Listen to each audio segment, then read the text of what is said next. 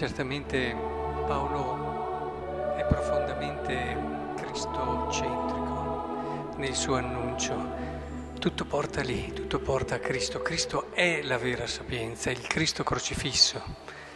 Effettivamente abbiamo i filosofi da una parte, coloro che cercano segni dall'altra, però se davvero vogliamo entrare nella sapienza della vita, senza togliere nulla ai filosofi, che è un percorso che può aiutare anche a far crescere la mente e così anche i segni. Tante volte lo stesso Gesù ha fatto miracoli per aiutare però le persone ad avvicinarsi al mistero. Il miracolo non è mai fatto solamente perché c'è un bisogno, allora ti guarisco, allora quello che non ha guarito. E evidentemente c'è sempre dietro un progetto, un disegno un aiuto a entrare nel mistero. Paradossalmente può essere più aiutato uno che non riceve un miracolo, perché continua in questo suo percorso, di uno che lo riceve e poi dopo una volta ricevuto, l'abbiamo visto nel Vangelo, se ne va dimenticandosi di avere e non torna neanche a ringraziare.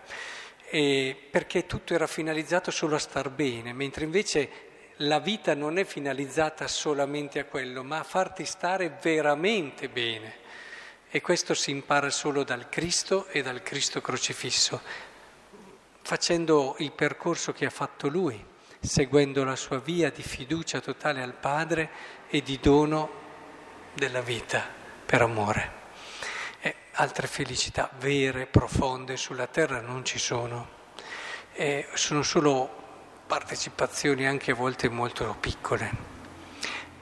In particolare però oggi vi vorrei dare un consiglio che segue quello che ci dice Gesù nel Vangelo, cioè la parabola delle vergini è tipica, eh? c'è chi dice che ciò che mancava era la carità, c'è chi dice la sapienza, vari commentatori in tutti i secoli, ma soprattutto quello che vorrei che cercassimo di capire è che quello che è decisivo è di non aspettare mai l'ultimo momento. È vero che ci sono dei passaggi anche di maturità umana, anche di risorse che ti scopri avere solo quando sei lì in mezzo alla prova. Quante persone mi sono sentito dire, arrivata una prova in famiglia, dicevano, ah io, ma dicevo tra me, se mi fosse capitata una cosa così sarei morta.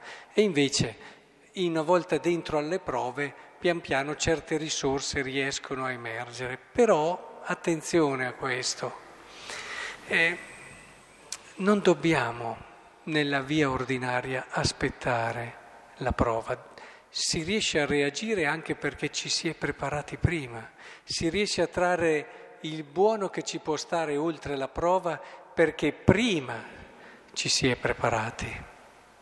È proprio nei tempi in cui si sta bene che dobbiamo cercare più profondità, dobbiamo cercare più maturità, dobbiamo lavorare su quello che è il nostro anche cammino interiore per renderlo poi pronto quando arriverà la prova ad affrontarla e soprattutto a guardare oltre che c'è l'abbraccio di Dio e il dono e la grazia del Signore. Ho sempre detto, no? Se una croce la teniamo lì davanti, rimane sempre una croce, se la, abbiamo il coraggio di abbracciarla impariamo a vedere oltre, perché se l'abbracci riesci a vedere oltre.